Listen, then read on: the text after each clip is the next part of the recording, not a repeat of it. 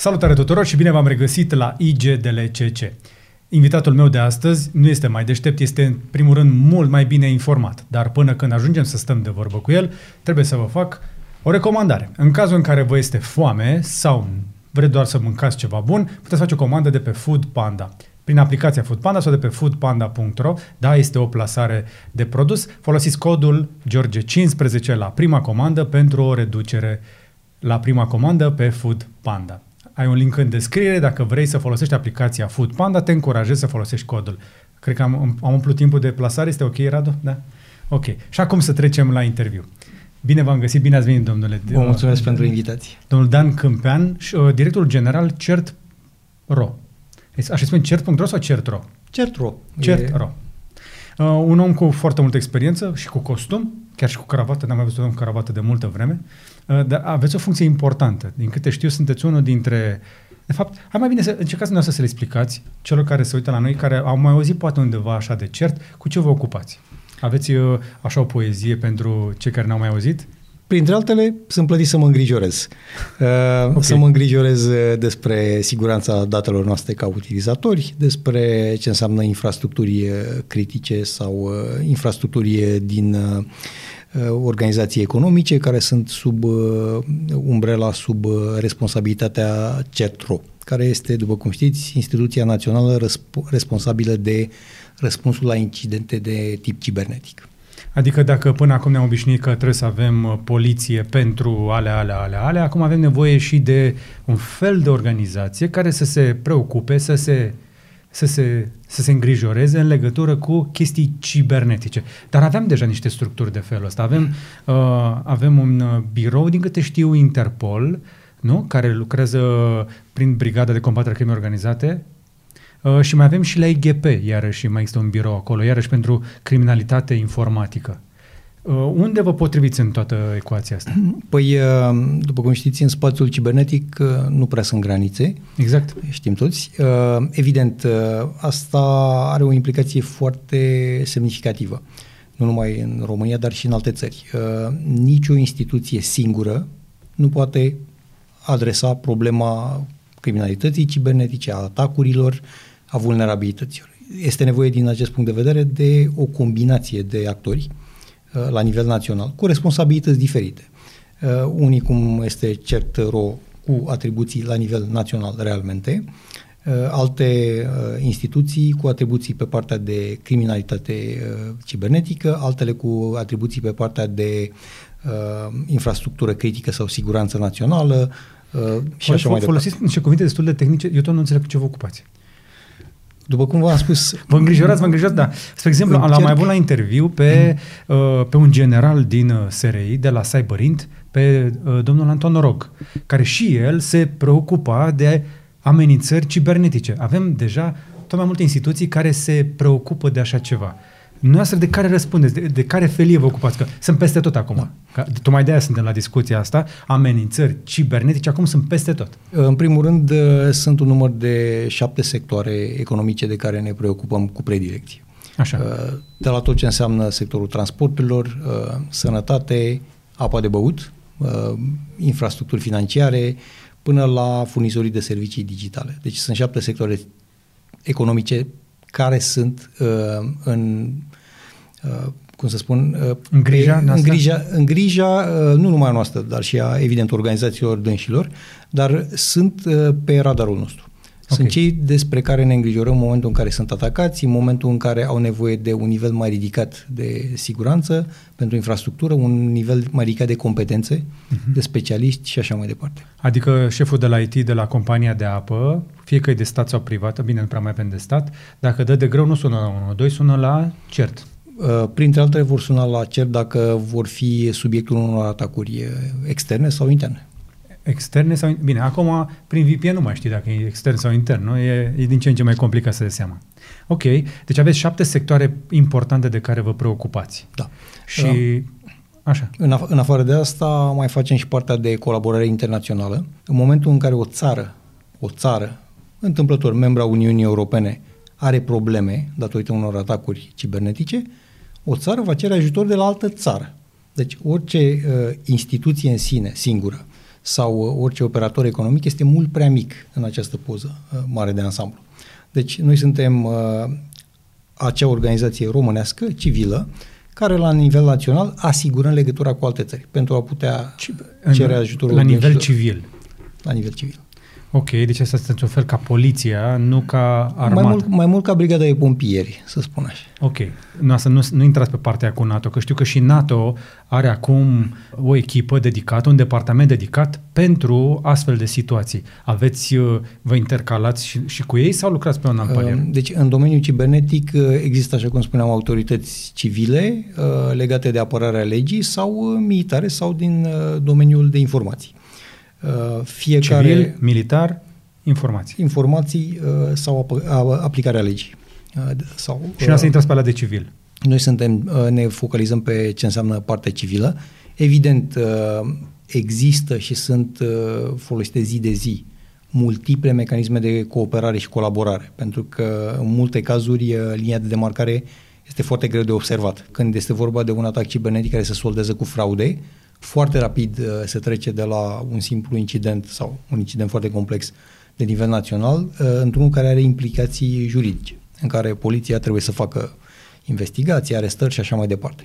Deci, uh, cooperarea între toate aceste categorii de actori la nivel național, dar și internațional, e foarte relevantă, foarte importantă. Adică dacă niște români au dat o țeapă undeva în străinătate, trece pe la noastră problema înainte să-i salte de aici? Uh, depinde, depinde exemplu? de magnitudinea și de impactul uh, incidentului respectiv. În ce să-l dau oamenilor și un pic de concret. Așadar, aveam nevoie de astfel de, un astfel de actor, o astfel de organizație la nivel național care să se preocupe de astfel de lucruri și nu este singura.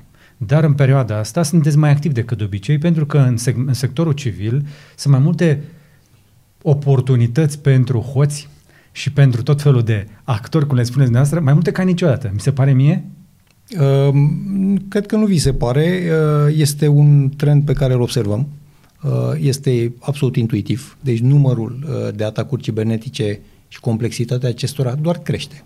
Deci toți analiștii, toate instituțiile abilitate vă pot confirma acest lucru. Uh, evident, și uh, măsurile de răspuns, măsurile de prevenire, de conștientizare a riscurilor fie că este vorba de cetățeni, de simpli utilizatori sau de uh, operatori economici ori instituții ale statului, aceste măsuri cresc și ele la rândul lor. Cresc, dar nu cred că cresc la fel de repede pe cât a, crește agilitatea hoților. Nu, o să fi surprins, uh, surprins și uh, în multe cazuri instituția se mișcă mult mai repede și mai determinat decât decât criminali. Ok. Pentru că eu am senzația că foarte mulți dintre noi, în ultima perioadă mai ales, nu cred că am senzația, că, cred că e și adevărat, suntem mai mult pe internet ca niciodată în tot ceea ce facem. Și nu suntem doar cei care știm și ne pricepem la butoane, sunt și cei care de voie de nevoie au ajuns să folosească tehnologia mai mult ca niciodată.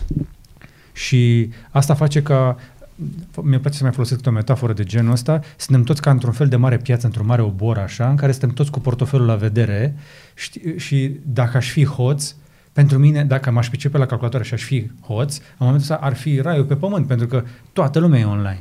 Nu vi se pare? Da și nu. Oportunitățile sunt din ce în ce mai multe, evident, pentru uh, elemente infracționale, dar uh, pe de altă parte să nu uităm uh, simpla prezență pe internet, volumul de tranzacții financiare, volumul de activități, de date care există pe internet crește de asemenea exponențial. Deci, statistic, practic, numărul de infracțiuni, numărul de activități malițioase văzute prin prisma situația actuală a volumului gigantic de date care se transferă, a volumului uriaș de bani care se schimbă pe internet și așa mai departe, totuși este foarte limitat. Totuși este foarte limitat, dar totuși există. Și există. nu vrei să trezești cu contul gol într-o astfel de perioadă. E, poate, fi, poate fi o problemă. Dar spuneați de volume gigantice.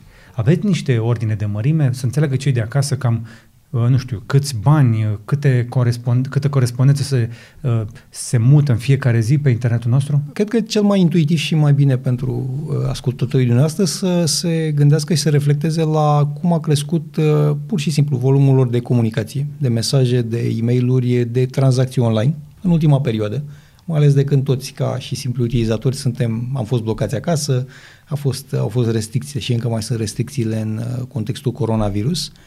Deci, o simplă reflexie. Uh, volumul acesta crește. Nu am cifre exacte pe domeniul ca și număr de tranzacții sau volum, sunt însă de ordinul miliarde, deci numărul de mail-uri schimbate la nivel de țară, numărul de mesaje schimbate la nivel de țară într-o singură zi este absolut halucinant.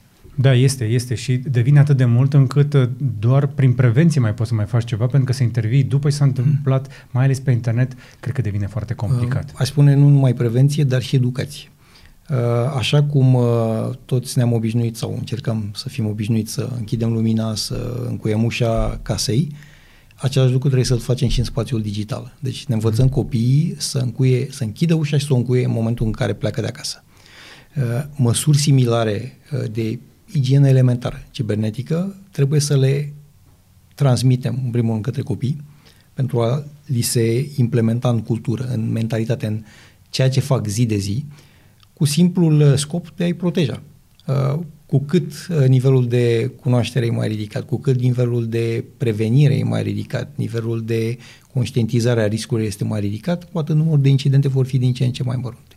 Știu, și, scuze. Nu, vă rog. Uh, și vreau să spun, iar pentru infractori va deveni uh, foarte scump, va deveni prohibitiv uh, a lansa atacuri, a încerca să fure datele altora, a le monetiza.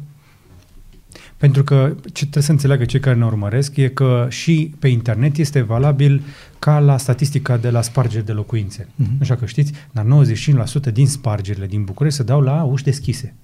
Adică, pur și simplu, hoții încearcă clanțe. Eu am pățit chestia asta, spre exemplu, când stăteam la piața romană, într-o noapte, pe la 1 și jumătate, am auzit clanța. Mi-a încercat clanța. A găsit o încuiată, s-a dus și a încercat la alți vecini. Da. Și asta fac, uh, asta fac toți hoții și 90% din spargeri nu sunt spargeri, sunt efectiv uși deschise, intră, vede, ia repede ceva, sunt de oportunitate.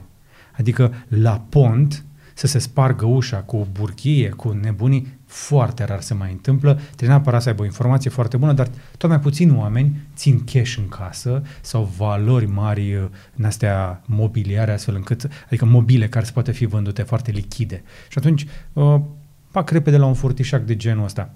Prin uh, această metaforă încerc să ajung înapoi pe internet. Haideți să le spunem oamenilor care sunt cele mai simple lucruri pe care pot să le facă pentru a se pune la adăpost de uh, metodele moderne de spargere de locuințe. Deci, um, ca și simpli utilizatori, să spunem, uh, metode de igienă cibernetică sunt simple, sunt elementare. Uh, de la protecția parolelor și a numerelor de utilizatori pe care le folosim toți pe multiple platforme, până la instalarea unor soluții foarte simple uh, de instalat, dar foarte performante și foarte ieftine, să fim serioși, de antivirus. Dar nu doar ieftine, multe sunt și gratis zilele astea. Există da, variantă păi, free la multe. Ai gratis antivirus. este de ultimate cost efectiv. Deci da. mai ieftin decât gratis nu se poate. Din fericire, pe perioada pandemiei, foarte mulți furnizori de soluții au oferit cu generozitate soluții gratuit către absolut toate categoriile de utilizatori care doresc să le instaleze. Uh, pe lângă antivirus și protejarea parolelor, după cum spuneam, uh, atenție mare la categorie de site-uri pe care le uh, utilizăm, pe care le accesăm, atenție mare la incidentele care sunt raportate.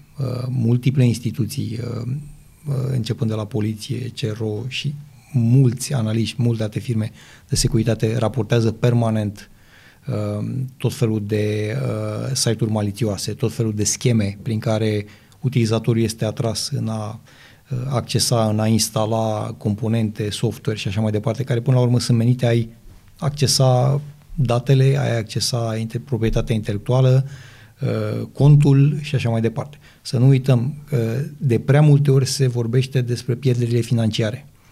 Să nu uităm, de multe ori acești uh, hackeri, acești actori malițioși, de fapt nu țintesc în mod direct banii din cont, țintesc uh, informația pe care o avem pe computere sau în sistemele pe care le gestionăm, țintesc uh, proprietatea intelectuală, documente, uh, informații fel de fel, care au valoare monetară până la urmă. Bineînțeles. Sau de multe ori, legat și de fenomenul fake news, țintesc să afecteze reputația. Să ne întoarcem la parole. Da. Din câte știu oricum, cea mai simplă chestie este parola. Și eu cred că ar trebui să ne facem toți un obicei să, să mai învățăm să mai dăm și log-off, că mulți ne logăm și rămânem logați inclusiv pe device-urile altora și ne punem parole banale. La capitolul parole, din experiența noastră, care sunt cele mai puțin așteptate și mai lipsite de inteligență situații legate de parole cu care v-ați lovit? Dați-mi un exemplu. Aș putea, am putea vorbi trei zile despre situații de parole ridicole. Uh, în primul rând, uh, cele triviale, uh, de genul 0000 sau 1234 sunt evident situații de evitat. Regulile sunt foarte simple aici și toți specialiștii recomandă folosirea unor parole care nu trebuie neapărat să fie super complicate sau imposibil de reținut. Pot să aibă uh, sens logic, pot să fie simple fraze, simple cuvinte, care pentru utilizator au un sens, dar evident, uh, prin simpla complexitate, număr de caractere sau combinarea unor astfel de cuvinte foarte simple cu cifre sau alte caractere speciale, uh, practic uh, devin foarte greu de ghicit, devin foarte greu de exploatat cu ajutorul altor aplicații specializate pentru a sparge parole. Adică prin brute force. Da, prin brute force sau deci cu cât e mai lungă, cu atât e mai greu de spart. În primul rând să fie exact. lungă. Regula este, cu cât parola este mai lungă, cu atât este mai dificil de ghicit, uh, cu cât parola este schimbată mai des, dar la un interval de timp rezonabil, uh, suntem mai bine protejați, uh, cu cât utilizatorul este atent la situații în care îi este notificat că parola a fost compromisă sau modificată în mod neașteptat, evident este un punct de mare atenție. Deci regulile sunt relativ simple, ușor de folosit, dar toți suntem oameni, suntem comozi, uităm, ne folosim același parolă din nou și din nou și din da, nou. dacă plecăm de acasă ne încuiem ușa. Da, și folosim aceeași cheie din nou și din nou. Păi da, dar măcar avem o cheie care știm că am închis ușa. O parolă proastă este ca și cum ai lăsat ușa deschisă. Da, absolut. Uh, uh, nu înseamnă neapărat că cineva a trecut prin acea ușă deschisă, dar riscul este acolo. Ideal ar fi să folosim nu numai parole puternice, deci acele uși și chei foarte puternice, dar să folosim și alte mecanisme alternative echivalentul camei de luat vederi, uh, deci uh, sisteme antivirus și așa mai departe. Uh, ce am învățat în carieră a fost că niciun sistem computerizat nu este perfect. Toate au disfuncționalități, toate au vulnerabilități tehnice. Au limitele dar lor. Au limitări. Evident, este întotdeauna legat, protecția este legată de costul asociat.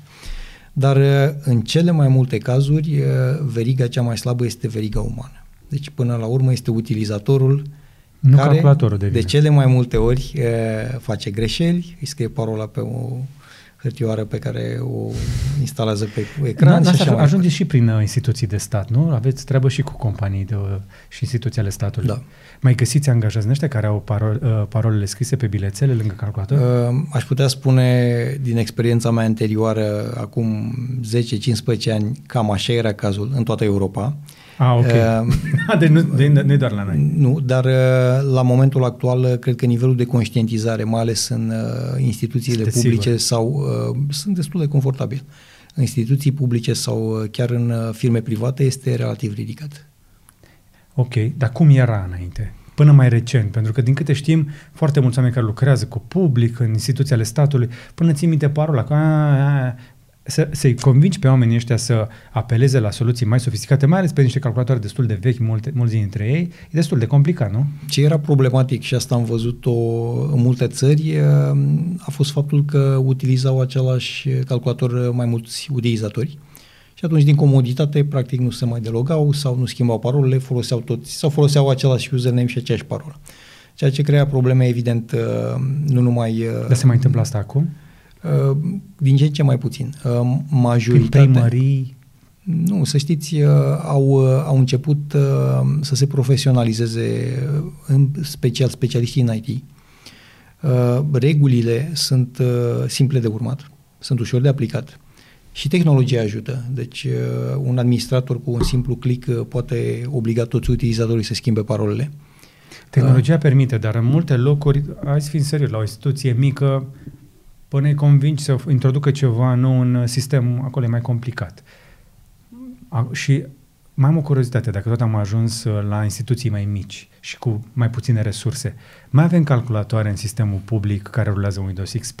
Sunt convins personal că da. Am văzut statistici. Ok. Am văzut statistici uh, multiple țări, aparent 30% din uh, calculatoarele la nivel mondial încă rulează Windows XP. Mm, Puteți să le spuneți celor care ne urmăresc de ce e o prostie, pa, nu, nu e o prostie, de ce este absolut periculos să mai ai un calculator cu XP? Păi, uh, în primul rând, uh, producătorul de software nu mai uh, sprijină update-urile pentru acel sistem de operare. Așa, și Uh, dacă sunt- merge calculatorul? Uh, Da, dar uh, vulnerabilității vor exista acolo.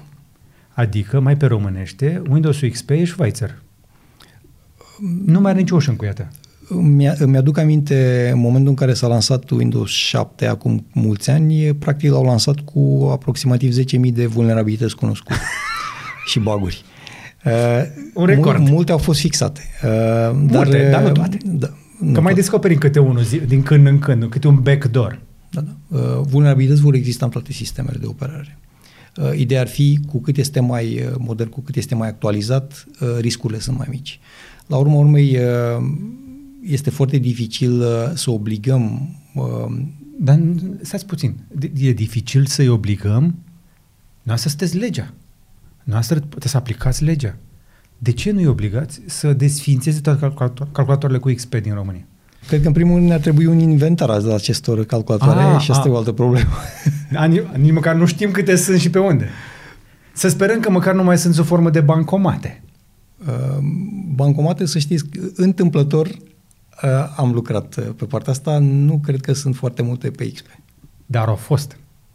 Uh, Am, Eu cel am puțin nu văzut am văzut. bancomate cu XP care, uite așa, uite așa făceau banii din ei. Serios. Bancomate cu XP. Am văzut. Uh, sper să nu mai fie, într-adevăr, cu noastră. Era un am dat un depozit pe lângă București care avea stive, stive, stive, stive, așa de bancomat, așa că știi, știți. Era o imagine foarte frumoasă, circulat pe, Mhm. Pe, pe internet. Oricum, în underground și pe site-urile astea, în, cum îi spunem, mă, internetul, a, dark Dark web, web. așa că zicem, dark Deep web. web. Pe deep web, așa, apare câte o vulnerabilitate în asta zero day. Și pentru Windows XP, cred că e o listă în asta așa, un, un, un așa, pe care îl știu toți hackerii. Dacă e cineva care se plictisește, puteți căuta vulnerabilități de Windows XP ca să vedeți cât de ușor se poate accesa un sistem, oricâte parole mai avea tu. Pentru că pur și simplu Microsoft nu mai oferă update-uri și când, Da. a, când se mai descoperă o vulnerabilitate, nu mai are cine să Da, vină dar nu, nu să-i mai pună oferă un- suport. Nu, să mai pună, să peticească gaura aia din, uh, din butoi. Uh, Din fericire, practic sisteme critice, nicio organizație nu mai funcționează pe XP. Uh, Sunt doar stații de lucru individuale, dar, dar, uh, depinde cine se loghează la acele stații de lucru. Exact. Utilizatorul care uh, le folosește ar trebui să fie conștient că folosește o tehnologie învechită, prea puțin protejată, deci uh, funcție de organizație, evident, în multe cazuri, uh, în, nu știu, în depozite, în fel de fel de uh, activități industriale, probabil încă mai este o practică acceptată, dar în domenii de vârf în care uh, valoarea informației este foarte bine uh, apreciată de către conducerea instituției respective, probabil uh, stații de genul XP nu sunt încă în funcțiune. Deși am auzit că în anumite bănci există anumite infrastructuri ținute pe Fox Pro. Și sunt niște mămăi aduse din pensie care să bage acolo în baza de date pe Fox Pro. Mai ține? Ați auzit de Fox Pro? Știți de Fox Pro? Uh, îmi aduc aminte de acum mulți, mulți ani, Exact. un sfert de secol, când uh, programam în Fox Pro. Exact. Și există uh, sisteme din astea programate pentru care nu mai există hackeri. Adică e un, un sistem atât de vechi încât ăștia micii care își mai bagă nasul pe dark web, habar n-au cum merge, pentru că nu au crescut cu el, nu, nu-l știu. Deci există și mm-hmm. la extrema cealaltă. Probabil că dacă Windows XP va mai rezista suficient de multă vreme, nu o să mai existe hacker pentru Deci XP. în, întreaga generație care a văzut Windows XP va muri și atunci chiar nu va mai ști nimeni să exploateze Exact. vulnerabilitățile. Să dăm la o parte XP-urile. Da. În afară de problema calculatoarele vechi, aproximativ unul din trei în domeniu, în spațiu public, uh, mai avem și procesoare cu vulnerabilități. Și au apărut în ultimii ani vulnerabilități inclusiv pe procesoare de server sau de, de desktop, inclusiv de la Intel, evident, care uh, erau backdoor-uri direct în sistem, care permiteau accesul direct în sistem, indiferent de sistemul de operare uh, și cine știe ce alt antivirus ar fi rulat acolo. Au existat patch-uri pentru ele. Dar avem un inventar al infrastructurilor critice, ale calculatorilor din, nu știu, uh, uzine electrice sau cine știe ce alte, alte infrastructuri, dacă se fac aceste peciuri, dacă toate aceste măsuri sunt implementate corect? Uh, inventar nu cred că există nicio țară care să-l aibă. Uh, de la un capăt la altul. Uh, motivul este foarte simplu. Deci numărul de astfel de calculatoare este foarte mare, indiferent de țară, indiferent de sector. În marea majoritate sunt proprietatea organizațiilor private, deci nu ale autorităților statului. Uh, evident, dâns și au inventare, au uh, baze de date de configurație pe care le au la îndemână, cu care pot verifica ce versiuni, ce tipuri de procesoare, ce tipuri de echipamente au, hardware, software și așa mai departe. Uh, Uh, dar revenind un pic la vulnerabilități la nivel de procesor, uh, opinia mea este că, deși există, uh, pentru a le exploata în mod fie criminal, fie cu intenție din partea unui stat sau din partea unei anume grupări, nivelul de cunoștință este extrem de ridicat, costul unei astfel de operațiuni este practic prohibitiv. Deci păi e prohibitiv, cazul... dar la nivel militar nu mai este prohibitiv, e deja interesant. Pentru că am avut situații mm-hmm. în mhm. care o pană de curent a fost suficientă pentru o invazie. Și până s-au trezit uh, puterile civilizate, gata, erau deja acolo băieții. Adică, uh, când vorbim despre infrastructuri de genul ăsta, nu vorbim doar de parola lui Mamaie, care și-a băgat 1, 2, 3, 4, 5, 6, vorbim despre calculatoare din anumite sisteme critice, care pot fi sparte prea ușor, pentru că ori rulează XP, ori Windows 7 cu niște, uh, care n-a mai fost peciuit, ori nu știu ce procesor care n-a fost peciuit. Adică avem mult prea multe uși deschise prin care se intră des. Suntem de acord? Uh, suntem de acord, dar dați-mi voie să vă prind o altă perspectivă. Bă. Deci uh, avem hardware vulnerabil, să spunem, uh, procesoare și așa mai departe, avem uh, componente software vulnerabile, dar ele în sine sunt exploatate de experți, de oameni, care au nevoie la rândul lor de tooluri, au nevoie de cunoștințe, au nevoie de timp, de foarte multă pregătire. Deci orice atac uh, cibernetic împotriva unui, unui activ, a unui asset care prezintă o valoare, indiferent că e financiară, legată de reputație sau proprietate intelectuală sau, nu știu, altfel de valoare. Hai să spunem, uh, utilități, bănci, whatever. instituții. Uh, deci, un astfel de atac uh, necesită resurse, necesită cunoștințe, necesită resursă umană, necesită timp și bani. Păi da, dar avem foarte multe guverne care sunt motivate, au resurse, plus spionajul industrial, care e la cote istorice.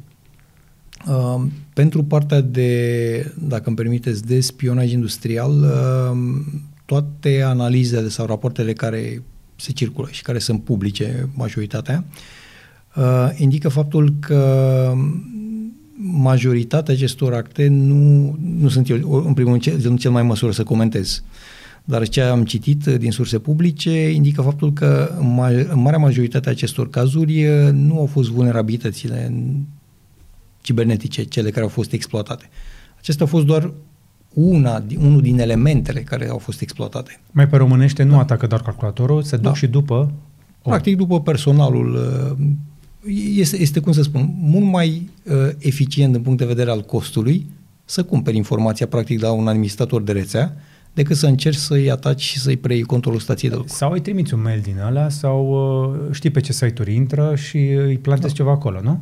Da, dar așa cum spuneam, întotdeauna pentru astfel de activitate uh, au nevoie de infrastructuri, au nevoie de tooluri, au nevoie de experți și așa mai departe. Noi ca CERO, cam asta încercăm să facem, să le, interzicem, să le interzicem accesul la aceste tooluri, la experți, să nu le dăm timpul necesar și să ne asigurăm că împreună cu alte autorități coordonăm răspunsurile necesare. Ok. Dar până să coordonați răspunsurile, sunteți mulțumit de nivelul de competență al oamenilor care se ocupă de IT în instituții și în companiile din România? Cam, cam cum îi vedeți așa ca nivel de uh, pregătire uh, în caz Vă de... pot spune uh, acum de câteva săptămâni de când sunt în țară, dar uh, vă pot spune de peste 20, aproape 20 de ani de când sunt în afară, nivelul românesc este superb.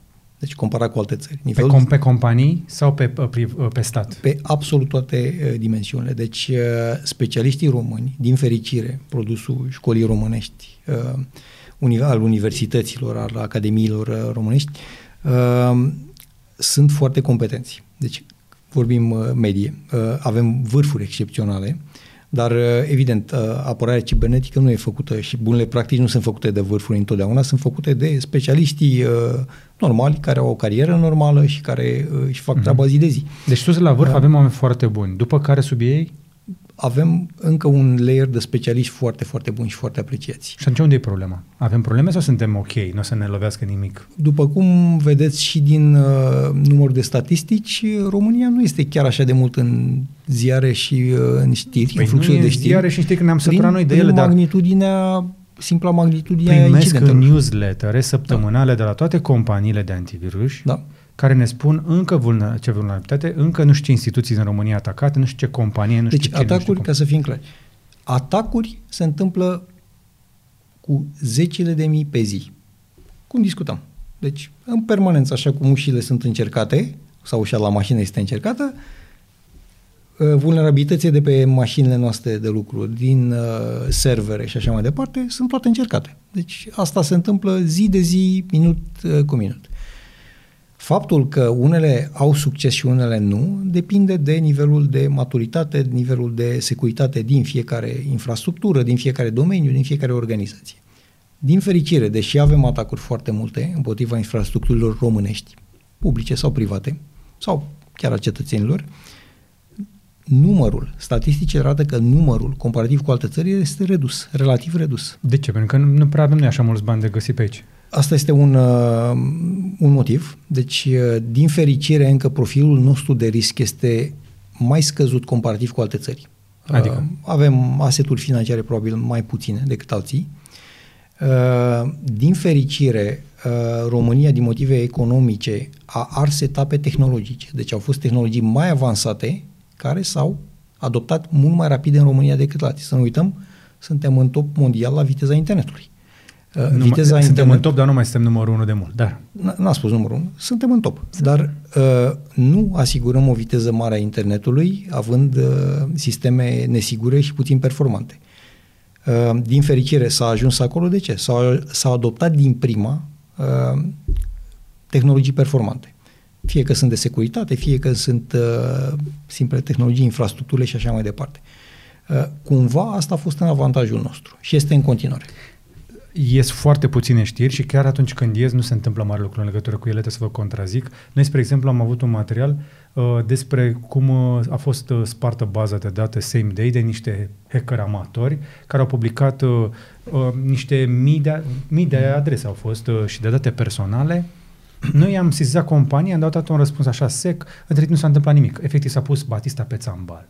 Și sunt milioane de date personale care au fost furate, uite așa, și au fost puse pe un site că ei cerau răscumpărare și evident vreau să atragă atenția asupra lor.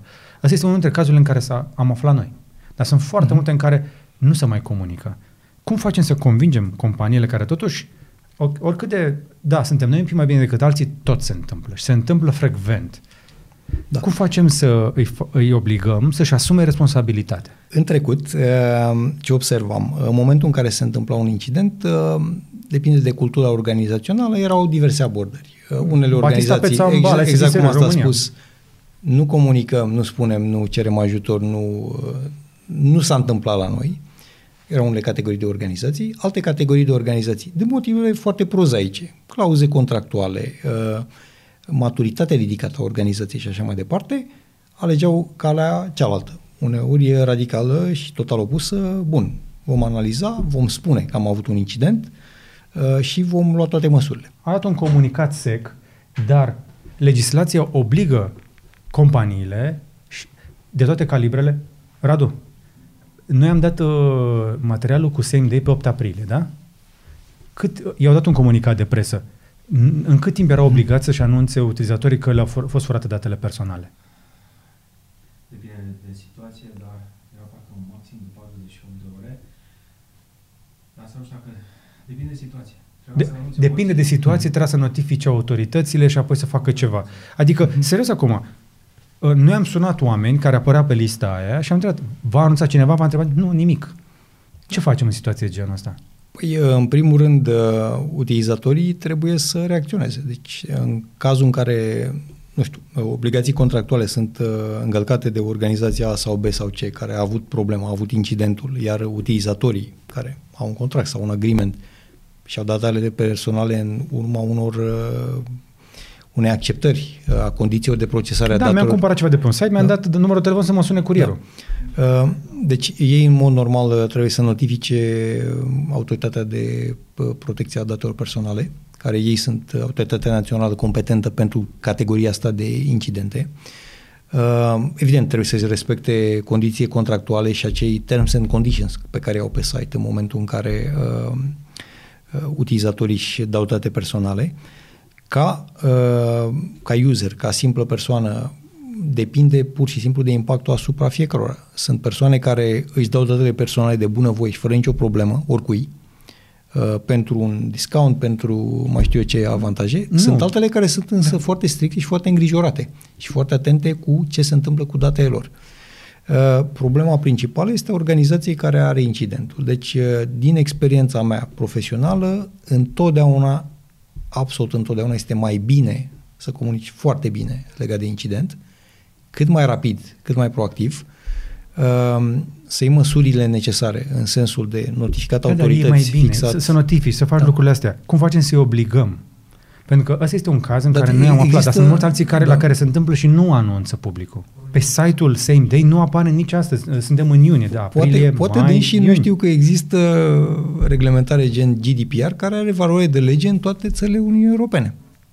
Deci nu au cunoștințe. Și încă o dată, revenind la partea de educare, nu neapărat a utilizatorului, a decidenților, a managementului, a bordului, a organizației în sine. La rândul dânșilor trebuie să fie conștienți că există prevederi legale. De multe ori este foarte posibil ca o organizație să nu le cunoască în detaliu. De multe ori organizația face un business, uh, evident, uh, cunosc uh, o mulțime de legi comerciale, dar nu le cunosc pe cele legate de date personale, de securitate informatică.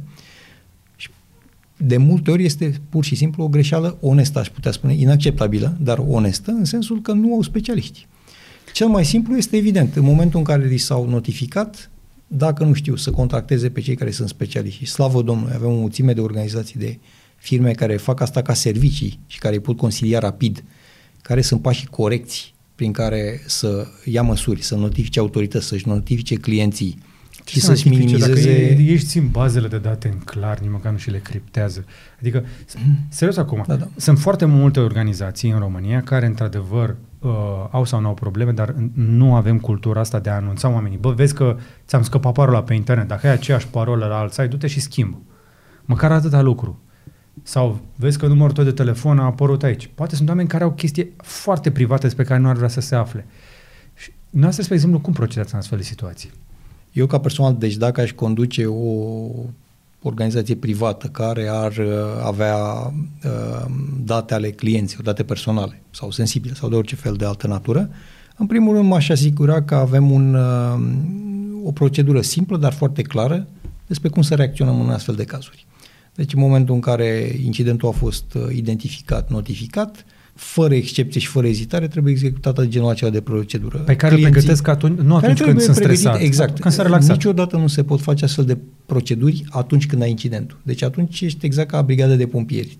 Vrei să uh, să elimine accesul la date, uh, oamenii sunt panicați, nu știu ce să facă. De aceea trebuie aceste planuri, aceste proceduri trebuie să pregătite în timp. Uh, trebuie înțelese, trebuie înțeles uh, tipurile de date care sunt, uh, măsurile existente de a fi protejate sau nu. Și aici e o varietate de măsuri. Care e cea mai simplă și mai eficientă soluție pe care au la dispoziție și oamenii, dar și firmele să verifice dacă sunt în regulă? Este o întrebare simplă, dar cu un răspuns foarte complicat. De, depinde. Depinde de ce fel de categorii. Eu știu, spre exemplu, că sunt companii specializate în pen test, adică pur și simplu le dai niște bani sau pur și simplu le folosești uh, softurile da. să verifici dacă ai vulnerabilități. Uh, aș spune, nu, pen test uh, este unul din, să spunem așa, armele din arsenalul celor care doresc să asigure o securitate uh, ridicată, dar totul pleacă de la uh, arhitectura internă. Deci cum uh, își uh, configurează, ce fel de tehnologii își instalează, uh, modul în care folosesc datele, ce fel de date colectează. Deci, înainte de a se ajunge la verificări externe din partea furnizorilor de, serviciilor, de servicii, scuze, uh, și despre care vreau să spun, slavă Domnului, avem foarte mulți, foarte competenți în țară care pot ajuta, dar să nu uităm, nu va fi uh, responsabilitatea celor care fac un pentest. Nu, va fi, până la urmă, responsabilitatea organizației prin modul în care își definesc bazele de date, modul în care își aleg uh, aplicațiile, serverele, da, infrastructurile, da, da modul în care își organizează procedurile interne ca să răspundă la incidente sau să aibă personalul intern instruit ce să facă în, ca, în astfel de cazuri, ce să facă de la răspuns tehnic până la răspuns de genul comunicare. De multe ori partea de ce comunicare. Ce facem când se întâmplă, da, dacă ce chiar facem, se întâmplă. Cum comunicăm. Uh, deci să le luăm pe rând, așadar. Uh, echipament potrivit, softurile potrivite pentru ceea ce face acolo, da. oameni pregătiți pentru chestia Persoane, aia. exact ideal, competente și pregătiți pentru astfel de scenarii. Uh, din punctul meu de vedere, și nu vreau să sun că să, să, să, să par că vreau să panichez organizație. De cele mai multe ori este o problemă de când se va întâmpla un incident, nu dacă se va întâmpla. Oho. Chiar și în organizațiile cele mai bine pregătite, vorbind de la, uh, ca să nu dăm nume de industrie, dar organizații foarte mature până la cele mai puțin mature. Uh, e foarte simplu. Uh, de ce? Complexitatea tehnologică crește. E statistică. La un moment dat, incidente mai simple sau mai complicate se vor întâmpla. Să vă dau un exemplu care mi-e foarte drag uh, sufletului meu. În anumite categorii de clienți ai mei, o simplă uitare de parolă de către un simplu utilizator era categorizată imediat ca incident de securitate cibernetică. Hmm. Pentru că utilizatorul Okay. Deci ei aveau atâta lipsă de încredere în proprii utilizatori încât erau extrem de stricți chiar cu aceste cazuri. Se puteau interpreta ca fiind o posibilă tentativă de a exploata o vulnerabilitate sau de a abuza accountul. Dar asta era o organizație foarte matură, în care efectiv înregistrau absolut orice ar fi părut ca fiind un incident de natură securitate cibernetică. Ok. Dar din uh, munca dumneavoastră, dați-mi un exemplu, știu că nu puteți să intrați în chestii foarte specifice, mm-hmm. dar care sunt cele mai dese situații cu, la care lucrați? Adică, la pompieri, sting bucătării, uh, tigăi care se, care se ard pe aragaz, nu știu că oamenii știu, dar de cele mai multe ori pompierii intervin ori la oameni care au rămas pe afară, sau încuiați, copii încuiați înăuntru, ori tigăi care au luat foc pe, uh, pe aragaz, mm-hmm. sau coșuri care au luat foc efectiv să, să, să ia foc funingenea de pe coș. Par banalități. Nu, nu e nimic eroic în chestia asta. Poate să devină eroic dacă pui scara. Dar sunt banalități pentru pompieri și astea sunt cea mai mare parte a muncilor. Pentru dumneavoastră, care sunt banalitățile la ordinea zilei? Printre um, atacurile sau incidentele care ne îngrijorează, evident, și pe care le analizăm cu mare atenție, fie singur, fie în colaborare cu alții, uh, acele denial of service, uh, scanări repetate ale infrastructurilor din, uh, de la operatori de servicii esențiale sau alte categorii de infrastructuri critice, uh, aceste atacuri de tip ransomware, prin care datele sunt criptate în mod uh, ilegal practic și uh, uh, prin care de regulă rețele criminale solicită despăgubire, solicită bani pentru a oferi înapoi acces la date. Uh, toate atacurile de tip uh, spear phishing, uh, care sunt foarte focalizate pe funcții critice din organizații, gen administrator de rețea, top management și așa mai departe. Deci, astea sunt categoriile care ne atrag atenția. Din păcate, gama este din ce în ce mai largă, din ce în ce mai sofisticată. Atacurile complexe pe care le observăm uh, conțin sau implică combinații de tehnici, de uh, tooluri, uh, combinații de tehnologii și de inginerie socială. Uh, deci nu sunt uh, pur tehnice. Corect. Să, să intrăm atunci să le detaliem un pic. Denial of service, adică pur și simplu le dă, vor să-ți dea site-ul jos. Da. Nu? Deci să, să, practic să producă o perturbare a calității serviciului sau a infrastructurii. Ne-am avut un uh, caz uh, istoric, așa, de, de, de pus acolo în manuale de istorie internetului mm-hmm. românesc, când s-a reușit uh, un uh, denial of service, ba chiar uh, prin, prin atacul asupra serverelor ROTLD, nu? Când uh, site-urile Google, Microsoft au fost efectiv redirectate pentru că pur și simplu nu, nu mai exista uh, serverul de, de name serverul nu mai funcționa în România. Și astfel de situații, cred că și după aceea a apărut. Imediat după incidentul ăsta a devenit mult mai important uh, și cert uh, în România. Uh, dar în astfel de situații, uh, mai avem astfel de situații, astfel de atacuri pentru denial of service în România? Există zilnic. Ok. Și cam ce site-uri sunt uh, de obicei țintă? Toate categoriile. O să râdeți, dar realmente toate categoriile sunt, uh, sunt vizate. Deci de la anumite sectoare economice, sector financiar, uh, sănătate și așa mai departe, până la infrastructuri ale instituțiilor publice. Uh, sunt subiectul unor atacuri de tip denial of service, de intensități diferite. Ok. Uh, Pentru că nu sunt ieftine atacurile astea, ai nevoie de multă uh, putere de calcul. Sunt relativ ieftine. Eu, uh, da? în urmă cu câțiva ani, am făcut un demonstrator pentru unul din clienții mei, în care am, tocmai pentru a-i educa și a le arăta uh, cât de simplu este pentru un atacator malițios uh, să organizeze și să declanșeze un astfel de atac. Deci cred că la momentul respectiv, dacă mi-aduc, bine, uh, mi-aduc aminte bine, îmi cer scuze, uh, cu undeva puțin peste 120 de dolari am reușit să organizăm, să facem demonstrația cu un denial of service de 1 gigabit pe secundă. Ok. Cloud către o infrastructură de test. Deci, practic, ați luat putere de calcul uh, uh, din am cloud. Am cumpărat-o din, la un furnizor de cloud. Ați închiriat-o pe o da. perioadă da. de timp și ați trimis foarte multe cereri către un anumit către server. Către o adresă de IP, către un anumit server. Dar am auzit că există și uh, tehnica asta cu camerele de supraveghere pe care le pot de asemenea folosi sau tot felul de IoT-uri. Da, da, deci se pot, uh, se pot uh, crea infrastructuri distribuite Uh, se pot folosi nu neapărat uh, putere de procesare cumpărată din cloud, se pot folosi diverse categorii de echipamente pentru acest, uh, acest gen de activități. Din fericire și blocarea unor astfel de adrese de IP din, dinspre care vin genul acesta de atacuri este relativ ușoară. Majoritatea sunt cunoscute, sunt listate pe blacklist-uri care sunt foarte cunoscute și foarte uh, des utilizate de comunitatea de specialiști în securitate cibernetică. Uh, și sunt blocate. Dar, uh, în esență, organizarea unui astfel de atac este relativ uh, ieftină. Uh, poate fi organizată cu un nivel de cunoștințe limitat, dar, așa cum spun, și contracararea lor este relativ simplă, evident. Denial of service, așadar, mai ales la bănci sau la cine știe ce alte infrastructuri, ca să poți trimite după aceea utilizatorii către un site fals, nu? Mă gândesc.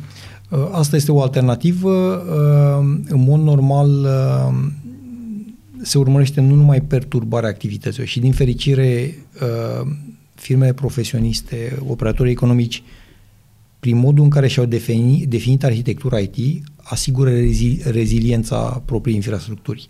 Deci nu au numai o simplă adresă de IT de care sunt dependenți, au uh, arhitecturi redundante, au multiple sisteme, au uh, și evident uh, partea de... Practic s-au mai deșteptat, au trecut de la faza cu server la firmă, care putea fi foarte ușor atacat, la o infrastructură de cloud distribuită către mai multe servere, da. adică nu, nu poți să dai jos lovind într-un singur loc. Despre asta vorbim. Este din ce în ce mai, mai dificil să perturbi activitatea unor astfel de organizații. Evident, totul vine cu un cost cu maturitate, cu multă, foarte, foarte multă muncă.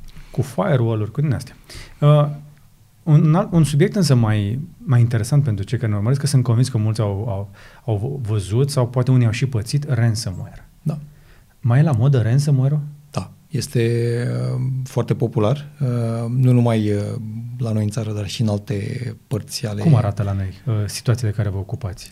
Dați-mi un exemplu. Situații de care noi ca CER, ca și CERO ne ocupăm sunt cele în care genul acesta de atacuri sunt masive, deci către nu un singur caz, o singură persoană care dintr-un anume într-o anumită conjunctură a instalat un software sau a dat un click pe un link și stația de lucru personală a fost scriptată. Ne ocupăm de situații în care uh, același vector de atac, același mod de operare uh, este folosit în multiple cazuri uh, pe un uh, sector industrial întreg sau uh, un număr foarte mare de utilizatori. Acestea sunt tipurile de categorii de ransomware către care ne, ne îndreptăm. Dar mai, mai avem situații în alea de care am auzit că în anumite instituții, companii de stat, băiatul care stătea pe tura de noapte a intrat pe nu știu ce site, a dat click și s-a blocat calculatorul și leu ransomware pe calculatorul de pe care trebuia să deschidă nu știu ce după aia. Deci personal sunt convins că există. E statistic. Deci, statistic, deci e foarte se simplu. Întâmplă? Așa cum spuneam un pic uh, înainte, veriga umană este printre cele mai slabe. Uh, este tentația utilizatorului de a își folosi judecata în mod slab când uh, dă un click pe un link pe care nu-l cunoaște, nu știe de unde a venit, prin ce fel de mail a venit și așa mai departe. Uh, dar uh, vorbind un pic uh, legat de ce să facem atunci când se întâmplă, sfatul meu ca autoritate națională pe securitate cibernetică, niciodată nu plătiți uh, acea nu plăti... uh, recompensă sau uh, Așa. șantaj și extorsiune, practic, uh, din motive foarte simple. În primul rând, în felul ăsta încurajăm și finanțăm genul acesta de uh, comportamente care, încă o dată să fim foarte clari, sunt absolut ilegale. Deci n- nici nu se discută. Uh, Prima reacție este pentru uh, unii din factorii de decizie să analizăm, poate să plătim, poate nu. Mesajul meu foarte clar este niciodată nu trebuie să facem așa ceva. Uh, De regulă uh, există metode simple de a recupera date. Backup, date distribuite și așa mai departe. Asta Uh, dacă nu ești TNT și ți se blochează marfa cu săptămânile prin depozite, cum a fost acum vreo 2 ani, nu? Când a fost uh, incidentul la masiv de ransomware în toată Europa. Și au fost foarte multe infrastructuri și spitale. Au, au murit oameni pentru că calculatoarele în care trebuie să vină analizele sau cine știe, erau fost blocate de ransomware. Mai avem astfel de situații epidemice de ram- ransomware în infrastructuri Um, de la noi? Din câte știu eu, nu. La momentul ăsta nu. Doar cazuri... uh, Sunt cazuri izolate. Sunt cazuri izolate, uh, evident, uh, toate pe care le observăm și le analizăm din CERO, uh, funcție de caz, uh, le adresăm împreună cu alte autorități, practic cu poliția. Ca și profil de risc, România, din fericire, are un risc scăzut. Deci, uh, Pentru că nu prea ai să nu le avem, faci. nu avem o tradiție să plătim uh, aceste recompense. Uh, în alte țări, în alte geografii cu buzunare mult mai adânci, uh, în multe cazuri uh, f- diverse organizații, că au fost firme, că au fost uh, sector public chiar uh, sau fundații nu- non-guvernamentale sau chiar utilizatori individuali, au, au plătit în prima fază, până când nivelul și al dânșilor de educare, de educație a crescut, mesajul s-a dat din ce în ce mai mult de către autorități naționale, nu plătiți pentru că încurajați genul ăsta de uh, comportament și genul ăsta de agresivitate informatică. Uh, și uh, în momentul în care nu mai ai piață ca și criminal, uh, nu, nu mai ai uh, sursa de bani, te muți spre alte categorii de Da, infracțiuni. plus că de foarte multe ori cei care plătesc oricum nu-și recuperează datele, adevărat? Da, deci nu există nicio garanție că îți vei recupera datele în final. Din câte am înțeles eu, vreo 90% din situații degeaba îți dă cheia că nu funcționează. Da, sau uh, pur și simplu doar plătești banii, dar uh, se întâmplă nimic. nu sunt cei. Sau de multe ori, cei care solicită plata une, unor bani uh, sunt alții decât cei care ți-au livrat uh, Evident. ransomware. Treabă distribuită.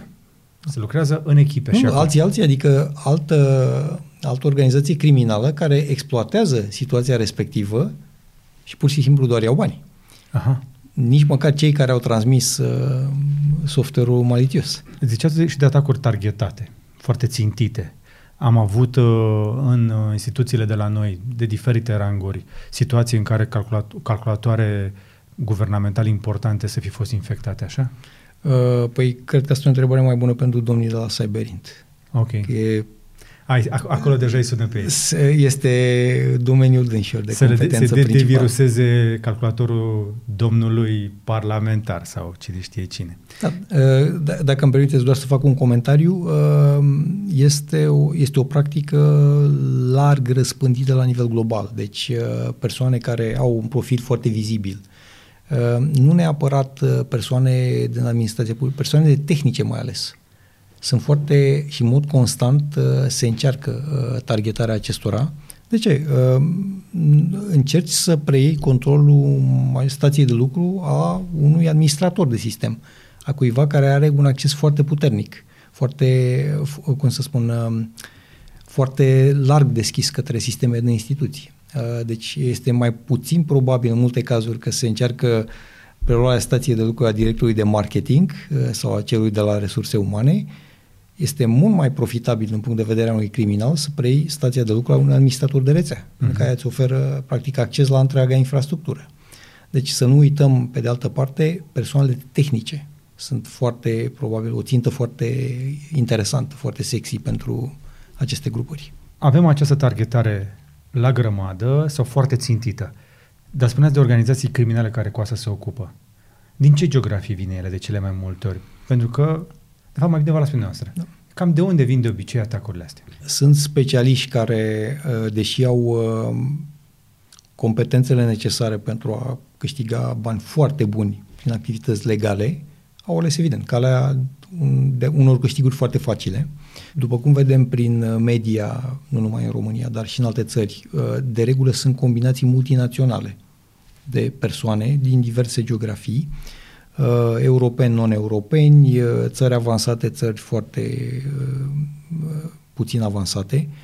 Sunteți foarte vag. O păi să sunt, zic, foarte za- pot să vă zic eu? Da. Cele mai multe atacuri pe care le vedem și la noi, la noi pe server sunt din China, de pe IP-uri de China. Efectiv, îi atacă la grămadă.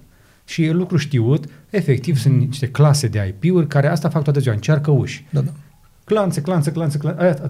Bună dimineața, haide, toată lumea la clanțe. Și dau drumul la uh, serverele alea să încerce clanțe. Uh, sunt, sunt vag dintr-un motiv foarte simplu. E foarte dificil de uh, urmărit care este sursa reală a unui astfel de atac. Este foarte simplu tehnic de mascat uh, un astfel de atac prin un stack false, deci să nu uităm... Ok, uh, dar reușiți să confirmați până la urmă sursa la astfel de atacuri? În foarte multe cazuri, da, se poate. Ok, dați-mi câteva exemple din ultima vreme. Ce ați reușit să depistați? Uh, nu am personal acum la îndemână. Sau nu vreți să Sau nu pot să da, menționez. E foarte delicat. Bine, ok. Vă, vă întreb atunci pentru că, spre exemplu, Anton Rog ne-a confirmat pe partea asta de CyberInt că da, vedem o presiune a white black hat, cum vrem să le spunem, dar militarizați dinspre zona rusă. Și ăștia nu interesează doar infrastructuri militare, interesează și infrastructuri comerciale. Și aici mai devine, mai devine și munca noastră.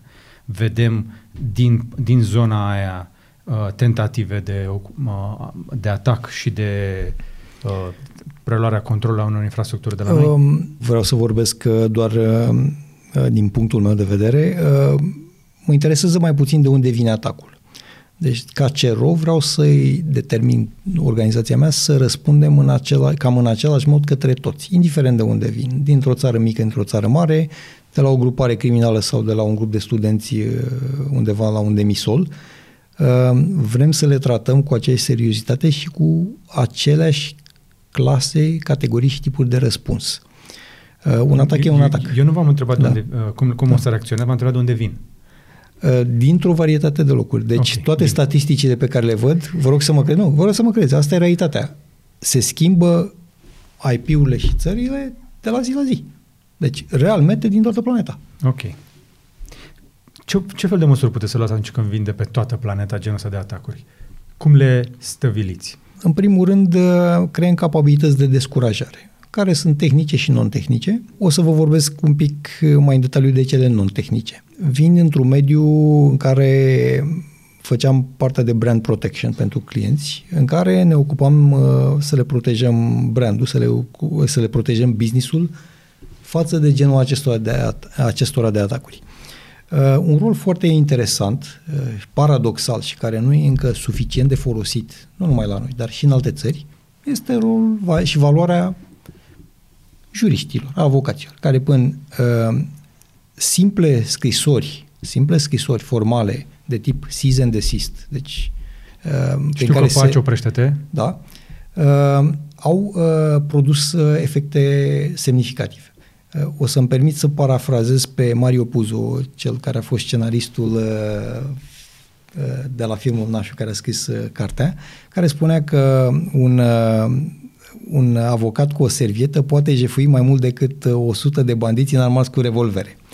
Ca să întoarcem cumva 180 de grade conceptul, este posibil ca uh, persoane cu background juridic, prin activități foarte bine determinate, evident, uh, țintite către cei care inițiază genul acesta de atacuri, să producă o scădere semnificativă a lor. Am un caz okay. foarte interesant, care e foarte cunoscut, o firmă de software de jocuri, Uh, nu o să-i dau numele ca să nu părem că îi facem publicitate.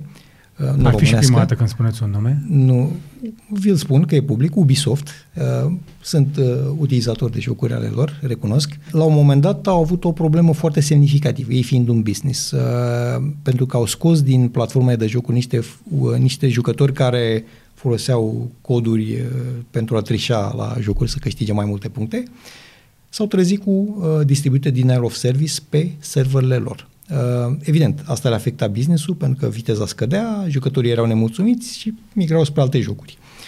Uh, care a fost răspunsul dânșilor? A fost un răspuns non-tehnic. Deci au trimis scrisori către acești uh, utilizatori pe care i-au identificat. Uh, în urma unor au trimis 20 de scrisori. Ca urmare a 20 de scrisori către 20 de astfel de gameri, numărul de atacuri de tip denial of service către serverele lor a scăzut cu 93%. Fantastic. Da. Deci am dat ca exemplu pentru că este o tehnică contraintuitivă. Toți ne gândim să răspundem tehnic, să punem firewall-uri, să uh, facem un hackback sau chestii de genul ăsta. De multe ori, uh, un răspuns asimetric de o altă natură uh, are un efect foarte puternic mai ales în cazul în care discutăm cu cazuri de concurenți care vor să-și uh, uh, afecteze concurența, uh, în cazuri în care discutăm de state și așa mai departe. Dar dacă eu sunt, uh, nu știu, am o problemă cu nu știu ce instituții sau nu știu cine care mi-a folosit datele personale, le trimit o scrisoare? Credeți că o să aibă efect? Uh, în cazul în care datele personale au fost folosite în mod necorespunzător, cred că e foarte bine ca utilizatorul să reacționeze. Uh-huh. Pentru a le permite dânșilor să corecteze, în primul rând. Evident, dacă da. s-a încălcat o lege, s-a abuzat uh, și așa mai departe... Vă, vă dați seama că vorbim despre IT și am ajuns să vorbim despre scrisori, că e mai bine să-i trimiți o scrisoare da. Semnată. Da, eu un... Uh, vă pot spune atât. Deci, că... act de cojocul infractorilor cibernetici, hârtia. Da. Uh, eu am trăit exemplul ăsta și am observat cazuri în care, în momentul în care intrau pe ușe cei din echipa mea, nu cei care erau tehnici, ci cei care erau juriști, atunci se producea emoția adevărată. De ce? Până la urmă era un business. În momentul în care ameninți acel business, le creezi probleme, uh, îi pui în, uh, sub uh, lupă, sub microscop, este un, o metodă de descurajare foarte puternică. Pentru că, până la urmă, oamenilor le este frică, mai frică de hârtii decât de internet. Da. Mi se pare foarte tare. Ok. Am mers la gameri. Dacă am mers la gamer, va merge și în alte cazuri. Dacă am mers la gamer cu hârtii, ok. Acum, o să trec într-un alt uh, teritoriu și eu o să zic un singur cuvânt și vreau să aud reacția noastră. Criptomonede. Um, vă mai dau un cuvânt în răspuns. Libra. Libra. Mm, nu mă interesează. Libra nu există încă, nu mă deranjează. Asta vreau să spun. Uh, nu s-a atins încă masa critică pentru criptomonedă. Uh, nu, uh, deși pe hârtie apar a fi, nu sunt specialist în criptomonedă, ca să fim foarte, uh, foarte bine... Dar sunteți curios? Vă interesează domeniul? Da, m-a interesat foarte mult. Uh, am citit, uh, dar exact ca oricine altcineva, dar cred că nu există încă un business case suficient de solid pentru a fi adoptat uh, la nivelul și la scara care să o se permită să se impună ca o monedă. Dar uh, urmăriți uh, fenomenul și din punct de vedere instituțional, cel al criptomonedelor, pentru că foarte mulți români sunt interesați, ba chiar dețin de la câțiva satoshi la nu știu câți bitcoin sau uh, Ether sau Elrond sau cine știe ce altă monedă. Um, pe moment uh, este o proliferare sau a fost o proliferare a categoriei de criptomonedă. Ehm, în mod normal, pentru a fi de mare succes, ar trebui să existe o consolidare. A fost tentativa făcută de Facebook cu Libra pentru a uh, împinge acest concept, uh, care vedem uh, toți unde s-a, care este stadiul. Deci încă nu este nimic păi, operațional. Pentru că l-au făcut prost. Au, făcut, au încercat o, să facă o criptomonedă centralizată. A, a, asta este o problemă. Dar spuneți că vă, vă pasionează domeniul sau doar îl observați de la nu, distanță? Nu, îl observ, sunt foarte interesant ca persoană, dar uh, cred că mm, pe moment nu este un business case suficient de solid. Ok. Nu este suficient de business încât să băgați niște bani uh, așa din pușculiță? Uh, eu personal nu, pentru că e foarte speculativ. Deci volatilitatea este extrem de mare uh, și toți vedem și este, să nu uităm, este o monedă care nu are niciun fel de susținere. Uh, în aseturi sau în orice altă... Nu care avea leul nostru. Practic, uh, foarte multe monede nu mai sunt de mult susținute de standardul și de aur. Și atunci? Uh, cu atât mai mult. De ce să investim într-un alt, într-un alt tip de monedă în care, unul, e foarte Dar- volatilă, uh, Și totuși. foarte puțin o înțeleg, uh, Ok. este altceva, și uh, sunt foarte puține organizații care doresc să-și asume riscul să o promoveze. Vorbesc uh, la nivel global sau la nivel... uh, Să le regional. promoveze, că sunt cu sutele. Sunt, dar sunt toate uh, relativ mici, relativ startup-uri, sunt organizații care fundamental sunt firme tehnologice, nu sunt uh, Așa instituții financiare. Păi, da, da, făcând o paralelă, vă întreb, ce este Tesla? O, o, o companie care produce ce? Uh, baterii, în primul rând, Ok. fundamental, asta este, baterii și software uh, și uh, le-a împachetat pe toate într-un, în forma unei mașini. Asta este. Dovada că uh, am în față un om mult mai deștept decât media și cu siguranță și mai bine informat decât mine. Da, puțină lume ș- știe că Tesla nu este o firmă care face mașini. Nu, ei fac tehnologie în primul rând. Și atunci, dacă avem în față a- astfel de startup-uri de tehnologie, nu vă interesează tehnologia din spate Da, tehnologia și felul este- în care ar putea să fie folosită? Exact. Uh, tehnologia e superbă, conceptul uh, este fantastic din spate, dar încă o dată, uh, ideile sunt în aer. Uh, ce contează foarte mult? Monetizarea acestora, transformarea acestora într-un model de business sustenabil și care să aibă și o masă critică. Haideți să dăm business-ul Da, deocamdată da. deoparte. Din, sunteți un om tehnic și înțelegeți cum funcționează Relativ. sistemele informatice, sunteți mai, uh, să zicem așa, mai, mai educat decât marea majoritate în acest domeniu. Am văzut multe. Și ați văzut multe. Vorba aia. Și am văzut multe. Din punct de vedere pur tehnic, nu v-ar plăcea, sau ce v-ar plăcea mai mult? Să știți că banii circulă în formatul actual și pe hârtie sau în format uh, digital? Uh, Banii circulă deja digital, după cum știm, uh, 95% din valoarea tranzacțiilor, uh, din tranzacții și din valoarea nominală este digitală. Deci doar 5% din uh, bani circulă pe hârtie. Ok.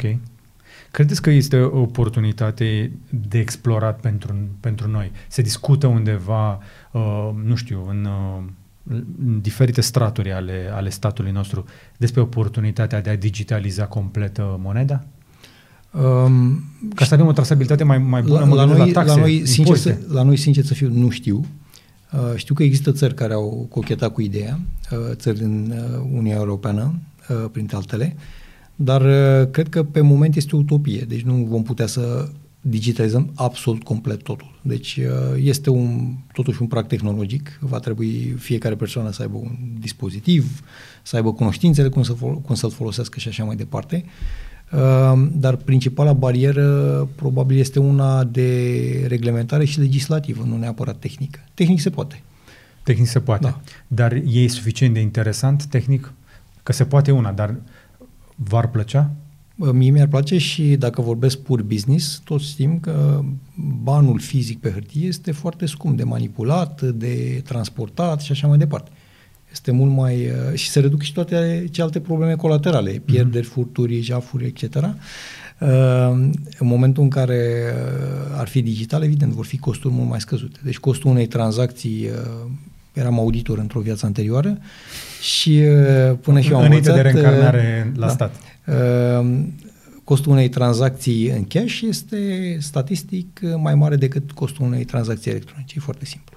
Deci, uh, Și apropo de costul pe, pe tranzacție, până la urmă, asta este cea mai mare problemă a banilor. Faptul că pentru a avea certitudinea că eu ți-am dat 100 de lei, dolari, euro, așa, există fricțiune, există a- această problemă. Trebuie să am banii ăia, trebuie să ți dau, tu trebuie să ai încredere că nu sunt falși, pe aia să te duci să-i plătești mai departe cu ei, să-ți asumi și tu, ok, să dau lui ăla, ăla să verifice. Adică această încredere este, e o problemă foarte complexă și foarte greu de rezolvat și cei care o rezolvă prin sistemele de plăți cu cardul sau băncile taxează tocmai pentru această încredere. Băncile nu sunt business-uri de bani, sunt business-uri de încredere până la urmă și se adaugă un cost uh, cât mai, 1%, 1,5% la cred că, tranzacțiile e- cu cred că e cardul? mult mai mic. Mult A mai scăzut, dar la începuturi era 2-3%, acum tot scade, 0,5, 0,6, depinde de procesatorul Da, de da. plăți. Viitorul, din ce ne spun cei din industrie, este cel al microplăților. Plăți mici, foarte multe, mașina care se încarcă, uh, nu știu, consumul de apă, de gaz, de lucruri de felul ăsta. Și aici apar multe oportunități. Am deschis discuția despre criptomonede, dar vreau să mergem un pic mai departe. Da, ok, este viitorul, e o tehnologie interesantă. Dar toți vorbim despre oportunitatea digitalizării. Și țara noastră, eu nu cred că, da, ne lăudăm noi cu ceva viteză la internet, dar în marile orașe. Avem în continuare foarte mulți oameni care nu sunt deserviți de conectivitate și de tehnologie. Avem un milion de copii în dificultate cu școala anul ăsta. Un sfert de milion nici măcar n-au un device de pe care să facă, uh, să facă ore și sunt sute de mii care, spre exemplu, fac temele prin WhatsApp. Pări, un părinte are un telefon și vorbește cu un educator disponibil dacă există așa ceva. Sunt mulți dascăl din școli care, iarăși, nu sunt uh, digitalizați, nu, au, nu sunt alfabetizați pe calculator să facă videoconferințe copiilor și avem nevoie să aducem pe oamenii ăștia suficient de repede în digital, pentru că cel mai probabil vom intra în valul 2 de pandemie. Și veți avea iarăși și în asta foarte mult de lucru, dar dincolo de oamenii ăștia mulți din oraș, așa pe care noi ăștia orășenii vedem între noi, că mamă, sunteți toți cu smartphone-ul, cât de mare este cartul ăsta pe care îl vedeți în societate și un, un, unde e provocarea și unde e oportunitatea aici? E cartul n-aș prea putea să vă comentez foarte mult. Uh, să nu uitați, eu sunt de câteva săptămâni înapoi în țară. N-am văzut A, prea nu? mare diferență. A, păi mergem până la donații copăceni aici, lângă București. Da, sau? Uh, dar sunt absolut convins că aproape orice persoană va avea un smartphone în buzunar sau măcar un telefon. Ați fi surprins. Avem 250.000 de copii care nu au un device cu ecran pe care să-și facă temele. Dar ca să nu mai vorbesc de școli care au licențe de Google uh, uh, Classroom și nu le folosesc. Mm-hmm. Liceul de informatică din București, iarăși, care nu prea a predat în pandemie. Din fericire, ce am văzut până acum, încă o dată, ca și simplu observator, din ce în ce mai multe modalități inovative prin care elevii, profesorii au ocolit sau au rezolvat cumva, cumva multe din problemele astea. Uh, prin natura mea sunt un optimist și cred foarte, foarte mult că ceea ce au rezolvat, ceea ce au reușit împotriva tuturor vicisitudinilor. Nu avem tablete, dar uh, folosim aplicația A și B de pe telefonul părintelui pentru a-mi ține lecția, pentru a-mi da temele către profesor. Pe o multitudine de platforme. Eu, la rândul meu, ca utilizator de când a început pandemia, cred că am folosit, cred că 20 de platforme diferite de, tele- de comunicare Așa nu pentru că îmi plăceau, Tot o facem. pentru că fiecare care discuta folosea altceva. Da, da. Și a trebuit repede să le învăț Cum pe era toate. profesorul Borțun la un interviu. Ce, pe, ce, pe ce facem astăzi, George? Mergem uh, pe... Era pe Zoom uh, sau pe Skype? Și ce, alegeți dumneavoastră. Că acum știm, știm și cu de și cu de Uh, Deci, la fel au făcut și elevii și profesorii uh, și cred că printre puținele, printre puținele părți pozitive ale pandemiei, ne-a obligat pe toți, ca utilizatori sau ca responsabili într-o instituție sau alta, că e școală sau că este instituție de stat sau privată, să ne digitalizăm cumva mai repede, să accelerăm procesul acela de digitalizare care este cum este, la diverse viteze, funcție de uh, fiecare din uh, instituții sau de noi personal, dar cred că s-a trecut la un mod de lucru uh, de la care nu vom reveni înapoi la ce a fost. Uh, Sunt absolut convins de asta. Deci, Aș vrea să mai oamenii- spuneți asta odată, că sunt mulți oameni care cred că ne vom Nu, întoarce este- la vechiul normal. Părerea mea este, este irreversibil. Deci nu, și este irreversibil în bine. Deci uh, teleworking-ul, lucratul de acasă, munca la distanță, este, s-a întâmplat minunea uh, în multe organizații care nu și-ar fi imaginat vreodată că oamenii ar putea să lucreze de acasă. Bănci, tot felul de instituții, școli. Se poate. Deci Se a- poate. Asta s-a dovedit. Se poate. Se poate face lecție la distanță. Cu o grămadă de probleme, într-adevăr. N-au încă toți device-uri și așa mai departe, dar se poate. Deci, uh, acel proof of concept, pilotul s-a făcut. Acum, evident, trebuie să-l facem și la un nivel ridicat, profesional, să acoperim toate aceste ghepuri. Dacă nu sunt dispozitive, sunt absolut convins că se vor găsi soluții prin care să li se dea elevilor uh, dispozitivele. Dacă sunt școli în care, cum am văzut multe cazuri, că erau prin uh, ziare și pe internet, în care profesorii doreau să-și țină lecții online, dar simplu nu aveau pregătire în platformă. Pentru Da, că habar n-aveau să platforma a fost, folosească. Păi nu știu eu să folosească pentru că a fost setată de un părinte care să pricepea. Dar profesorul poate nu, i- nu i-a făcut nimeni training, dar trebuia să-și țină lecțiile. Au trecut peste micile astea obstacole. Acum este vorba doar de accelerarea digitalizării. Să nu uităm, mai ales pe partea de educație, vorbim cu o generație care va fi, sunt absolut convins de asta, de trei ori mai rapidă, mai inteligentă și mai adaptabilă decât am fost noi. Deci rata lor de adopție a acestor tehnologii digitale este net superioară. Deci mie, din momentul în care am văzut prima dată în viață un calculator, până când am avut unul al meu pe care să fac ce vreau, a durat probabil 10 ani, ei ard stagii. Poate nu au acum tableta, dar o vor avea în 3 luni sau în 6. Deci rata de adopție, timpul în care vor folosi tehnologiile astea, este mult, mult mai comprimat decât în cazul nostru. Cât de important este să primească tehnologie cât mai rapid și cum facem uh, să ajungă tehnologia la ei și într-un mod pe care ei să-l înțeleagă cu adevărat, să le fie cu adevărat utilă? Cred că, încă o dată, nu e domeniul meu principal, dar uh, cred că absolut orice mecanism, orice proces, orice modalitate prin care tehnologia poate fi pusă în mâinile elevilor, școlilor, cui are nevoie la momentul actual de ea, trebuie folosită. Deci mijloacele există, voință cred că există. Nu am discutat până acum cu nimeni care să spună nu, nu avem nevoie de digitalizare. Tot ce aud este exact opusul. Nu, avem nevoie. Avem nevoie, dar vorbim trebui. mult despre și facem puțin. Da, dar experiențe gen coronavirus ne-a dovedit că se poate accelera foarte rapid.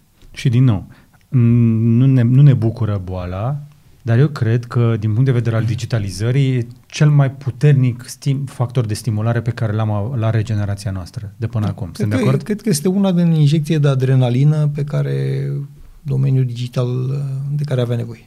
Nu să lucrați de acasă? Tot timpul. Serios? Da. Și vă place asta? O să râdeți, dar uh, eram unul din uh, fanaticii lucrului de la birou.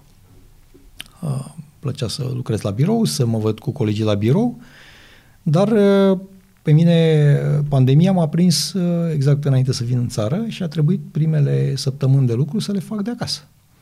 Deci v-ați angajat la CERT și, și ați început lucrul direct de acasă? Da. Ăștia fac economie cu dumneavoastră, vă spun. Cred că nu v-au pregătit birou. Nu, nu, era pregătit. nu, dar e, pentru că nu erau zboruri, am început imediat, deci imediat după ce am fost numit de domnul prim-ministru, am început imediat lucru cu colegii prin teleworking. Uh-huh. Dar, prin teleworking. Da. Aveți și restul colegilor tot așa, lucrează și ei de acasă.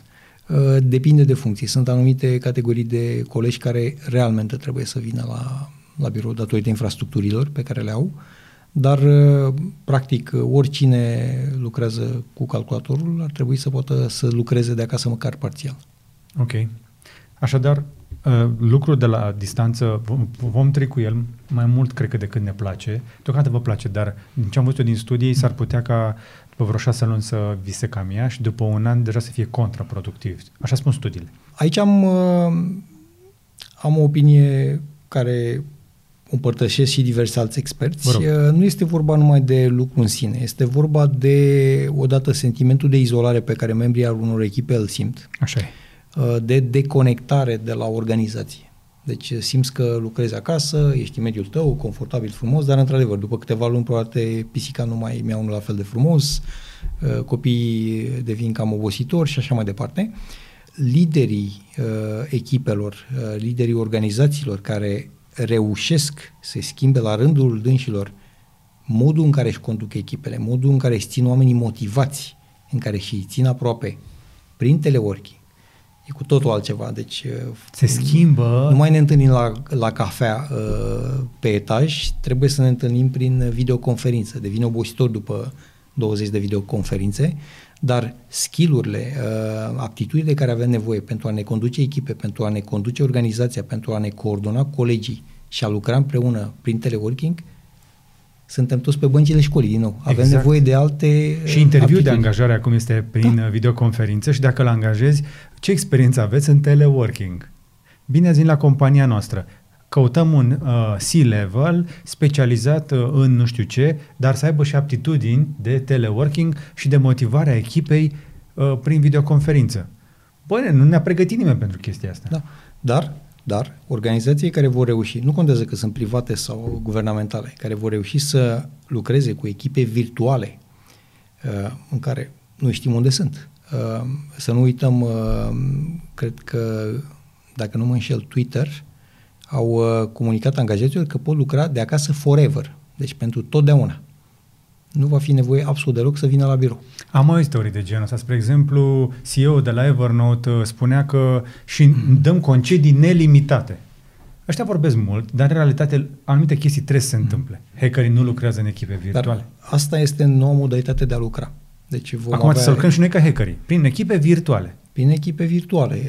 Uh, ne coordonăm prin alte mecanisme. Uh, evident, uh, modul în care livrăm și lucrăm și produsul muncii noastre este ușor diferit. Modul în care ne menținem nivelul de relație apropiată cu colegii, cu ierarhia și așa mai departe este altul decât lucram până acum. Dar personal, încă o dată vă spun, nu mai este cale de întors. Sunt absolut convins că această tendință se va accelera. Să nu uităm, spune... noi generații îi vine exact ca o mănușă modul ăsta de lucru. Deci Chiar le place. Nu sunt nici ei fericiți cu el. Nu sunt foarte fericiți. Trebuie să-și găsească modul de operare, modul de lucru, modul de uh, a se organiza. Sunt foarte infericiți elevii. Păi nu mai se întâlnesc cu colegii pe coridoare și așa mai departe, dar își vor găsi foarte, foarte rapid noul mod de lucru. Da, vor socializa în Roblox. Și a fost uh, recent un concert mm-hmm. Travis Scott în uh, Fortnite. Concert în Fortnite. Știți Fortnite? Da. Sunteți gamer. Sunteți gamer, nu? Uh, da. Un pic. Așa. Da, nu, da, e ok să fii gamer. Și noi suntem gameri. Bine, unii se joacă jocuri proaste. Eu, spre exemplu, încerc să scap de... Nu contează. Așa, deci jocurile devin platforme sociale. Adică se, fac, se leagă echipe, se joacă pe chat. Fica mea n-a făcut încă 8 ani, joacă uh, Roblox și mă întreabă ce e Discord-ul. Că nu mai vrea să vorbească de pe WhatsApp cu prietenii când uh, se joacă acolo și construiește case. Construiește case, auzi, în Roblox. Coincidența? Nu cred. Deci, generația asta, da, într-adevăr, o să vină mănușă și ei cresc deja cu chestia asta și sunt cu totul alte animale sociale, cu alte aptitudini, cu alt mod de a vâna, de a socializa, de a, de a, de a se dezvolta. Dar noastră trebuie să stați de vorbă cu instituții guvernamentale care sunt rigide, au inerție, oameni care au crescut în vremurile în care socializarea, hârtia adusă pusă pe birou. Ce mesaj aveți noastră când stați de vorbă cu instituții ale statului despre perioada care vine de aici înainte? Ce le spuneți? Trebuie să ne adaptăm, asta e foarte clar. Uh, nu putem să să lucrăm cum lucram acum 2 ani, 3 ani, 5 ani. Uh, părerea mea, trebuie să ne uităm spre viitor, să încercăm să facem acel exercițiu de imaginație. Uh, dacă un eveniment disruptiv cum este acest, această pandemie a forțat uh, o accelerare a digitalizării în așa mod și de o asemenea natură pe care încă nu înțelegem, că nu înțelegem încă, toți analiștii, toți comentatorii Spun, da, vedem că acum nu ne dăm încă seama care va fi adevărata magnitudine, adevărata profundă schimbare a modului, a modului în care cumpărăm, uh, discutăm, lucrăm online. Deci, uitându-ne la acest mic exemplu, mic exemplu, din prisma unei organizații, că este, încă o dată, guvernamentală sau privată, să încercăm să facem o proiecție în viitor, să ne imaginăm cum ar fi dacă această tendință se accelerează, că s-ar putea să se accelereze. Bineînțeles. Dacă nu ești digital, deja nu mai existi. Din punct de vedere business, sunt o grămadă de business-uri care deja s-au închis, nici măcar n-au mai mhm. renegociat chiria, să mai amână la plată, nu știu ce, da. au închis business-ul cu totul, da? Cei care nu au site-uri le-au scăzut vânzările cu 100%. Da. Nu? În perioada, în perioada în care toată lumea a stat în case. Sunt alții care s-au dus foarte repede pe digital și au reușit să profite de pe urma acestui lucru. Dar la extrema cealaltă văd și instituții care s-ar putea efectiv să le ucidem cu ignoranța. O să le ignorăm până când dispar dacă nu se digitalizează cumva. Vă dau un exemplu. Am treabă cu o instituție, asta se zicem așa la limita dintre stat uh, și privat, uh, și am sunat. Auziți, nu vreau să vin până la noastră, zice, bă, oricum nu trebuie să veniți, că nu, nu lucrăm cu publicul. Dar trebuie să obțin un, uh, un certificat uh, pentru asigurare. Și îmi zice, da, pe puteți să depuneți online. Aveți un formular, intrați acolo, ok, am găsit formularul, zice, și ca să-l depuneți, să trimiteți formularul, copie după actul de identitate și un act notarial care să confirme că adresa de e-mail și numărul de telefon ale, de pe care scrie sunt ale dumneavoastră. Deci trebuie să mă duc la un notar ca să nu vin la dumneavoastră fizic? Da, am înțeles. Și am mai mânat încă o dată și amând de o lună de zile o problemă legată de o chestie genul ăsta, pentru că instituția nu, nu puteți să veniți, nu lucrăm cu publicul. Trimiteți-ne prin e-mail, dar duceți-vă dumneavoastră la un notar înainte. Cum ar fi, nu credeți că ar fi o oportunitate să digitalizăm în sfârșit identitatea în România cu ocazia asta? Uh, alte țări au făcut-o. Mulțumesc. Dar noi când?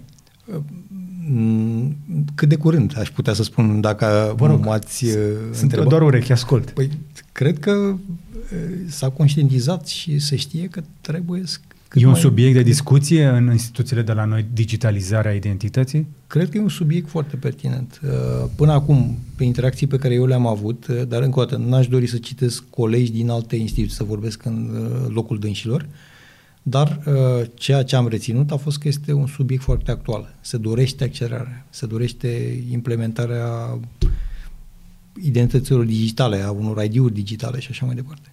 Ok.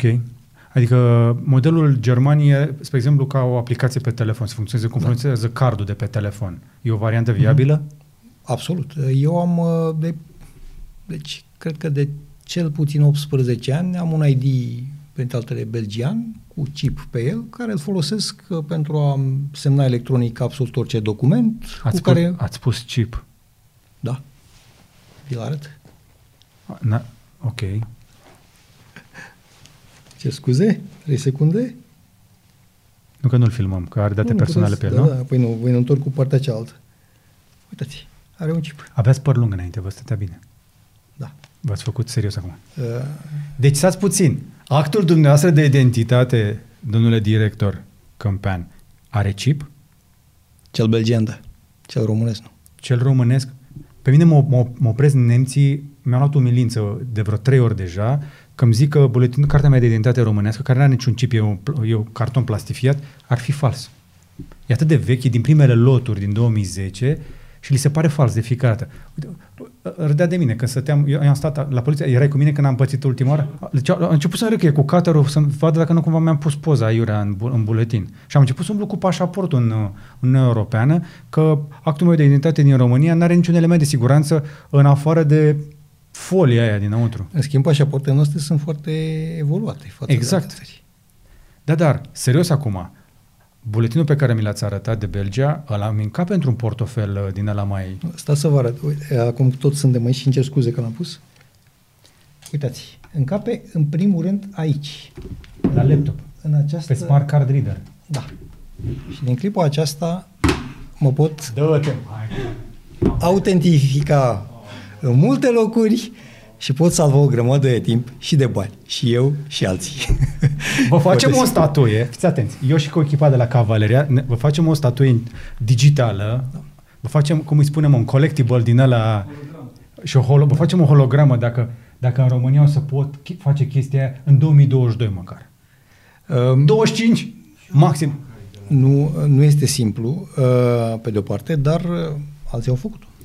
Știți ce vreau eu până una alta? De la Măcar- mine o să auziți doar că trebuie făcut. Asta va fi mesajul pe care o să-l dau uh, Eu vreau Permanent. măcar să-mi încapă, acolo unde încap cardurile, să-mi încapă și actul de identitate, că la noi da. Da. e mai paleta de ping-pong. E absolut jenant. Suntem de acord că cartea de identitate românească e jenantă ca mărime? Ok, bine, nu trebuie să ziceți, zic eu. E absolut jenantă. Dar ve- ve- vedeți că actul de identitate vă încape aici? Vă place portofelul meu? Este exact mărimea standard card. Ia, Uitați. uite, așa. Mulțumesc. Pac, gata. Da, pot să-l iau uh, Că- uh, cardul și pinul. Gata. Puteți să-l luați. Da, da. Nu, mi-l dați înapoi, pentru că mai am nevoie de el.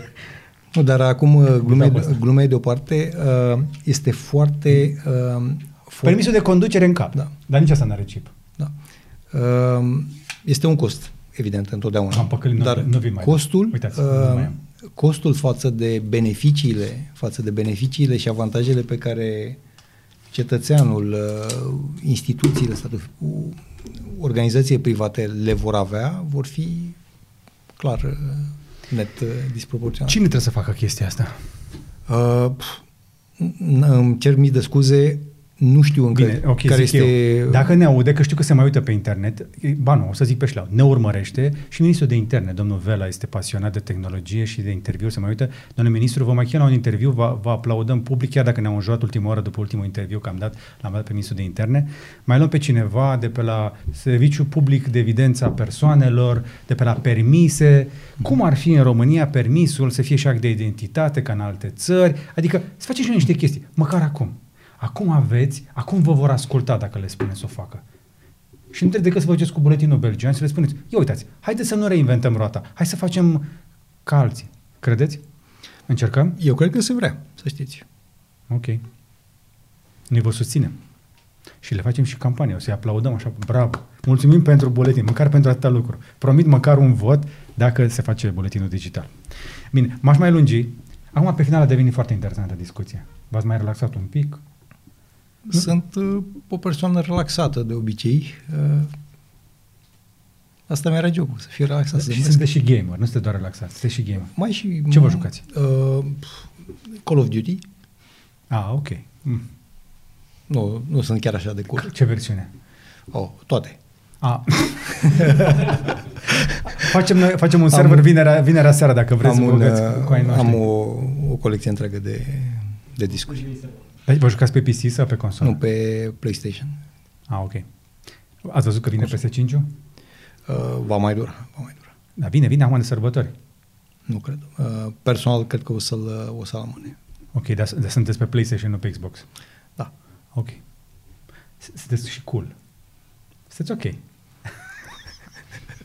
în general, așa, de pe zona de informații sunt un pic mai cool, mai, mai frecventabile, așa să zicem. Vă mulțumim că ați venit. Vă mulțumesc pentru invitație. Uh, îmi pare rău că n-ați dat cu nume și cu astea, cu așa, că vreau să arătăm cu degetul și către aia, dar... Am, am un motiv foarte bun pentru asta. Realmente, s- nu, realmente sunt de câteva săptămâni în țară. Deci, okay. nu uitați, eu sunt tăiat complet de mediul românesc de 20 de ani. Dar vorbiți foarte bine limba română. Păi, practic acasă. Și aveam uh, colegi și colegi care lucrau pentru mine, care erau români și cu care mai exersam. Am înțeles, am înțeles. Dar cum vă convins să vă întoarceți totuși? Uh, văd uh, transformarea organizației ca un proiect foarte interesant. Organizație CERT? Da. În organizație diferită, mult mai capabilă, mult mai activă, mult mai respectată uh, și care va realmente va fi unul din actorii care va poziționa România ca un lider în securitatea cibernetică. Măcar. Din fericire, din fericire, în sectorul digital și sectorul securității cibernetice avem creiere, avem resurse, uh, dacă vom reuși să le exploatăm cum trebuie, vom compensa limitări din alte domenii. Nu avem resurse energetice gigantice, nu avem niște industrii colosale ca mărime și ca impact cum au alte țări, dar uh, din domeniile acestea două, cred că putem avea foarte, foarte multe avantaje economice ca țară. Am mai stat de vorbă despre subiectul ăsta și cu a, a, oameni foarte deștepți. Nu știu că știți pe Andrei Pitiș. Uh, este C-level, să zicem așa, la Google acum, după ce a fost uh, în Fitbit, a făcut Vector Watch și este unul dintre cei mai de cunoscuți antreprenori români. Și uh, Andrei spune același lucru, că nu avem alte industrii în care să putem crește la fel de repede sau mai repede ca în IT. E imposibil. Adică, și am, și am, am mai, am mai zis chestia asta, nu putem să facem la Dacia mai multe dastere de mâine, dar putem sigur să scoatem mai mult soft și să-l vindem către mai mulți, nu? Da. Și cred că până la masă este oportunitatea la care trebuie să ne uităm. Și nu mă refer doar la face soft și a scoate la export, ci a face educație, a digitaliza totul pentru a consuma cât mai puțin timp de fapt, nu. Pentru a pierde cât mai puțin timp și a folosi cât mai mult tehnologia în folosul nostru. Absolut. Da, gata și motivaționalul de serviciu. Mulțumesc foarte mult pentru prezență. Eu vă mulțumesc. Uh, și vă mulțumesc și vouă dacă v-ați uitat. Sper că v-a fost de folos și acest interviu. Eu îl pun acolo lângă interviu cu, să știți, cu Antoan Rog. Uh, este un compliment, a fost un interviu foarte bine primit. Uh, și dacă, dacă vă ocupați și de, de actul de identitate digital, vă mai chem o dată când aveți un prototip. A, am, să vă trim, am să identific și am să vă trimit colegii din guvern care se ocupă. Perfect. Aș vrea să arătăm primul prototip de buletin digital. Abia aștept. Așa. Și nu uitați să dați un subscribe dacă n-ați făcut deja. Acest interviu e disponibil și în format audio ca podcast. Îl poți asculta pe toate podcatcherele posibile. Spotify, uh, TuneIn, Deezer, Apple Podcast, Google Podcast, care este favorita mea pentru că îmi place cum merge aplicația, pur și simplu. Și cam atât. Poți să ne auzi și pe uh, YouTube, poți să dai pe 2X, dacă crezi că poți să înțelegi ce am zis eu pe 2X, dar poți să mă asculti și pe bucnici.ro slash podcast. Și cam atât încă o dată vă mulțumesc. Vă mulțumesc și vouă că m-ați urmărit, iar până data viitoare să vă fie numai bine.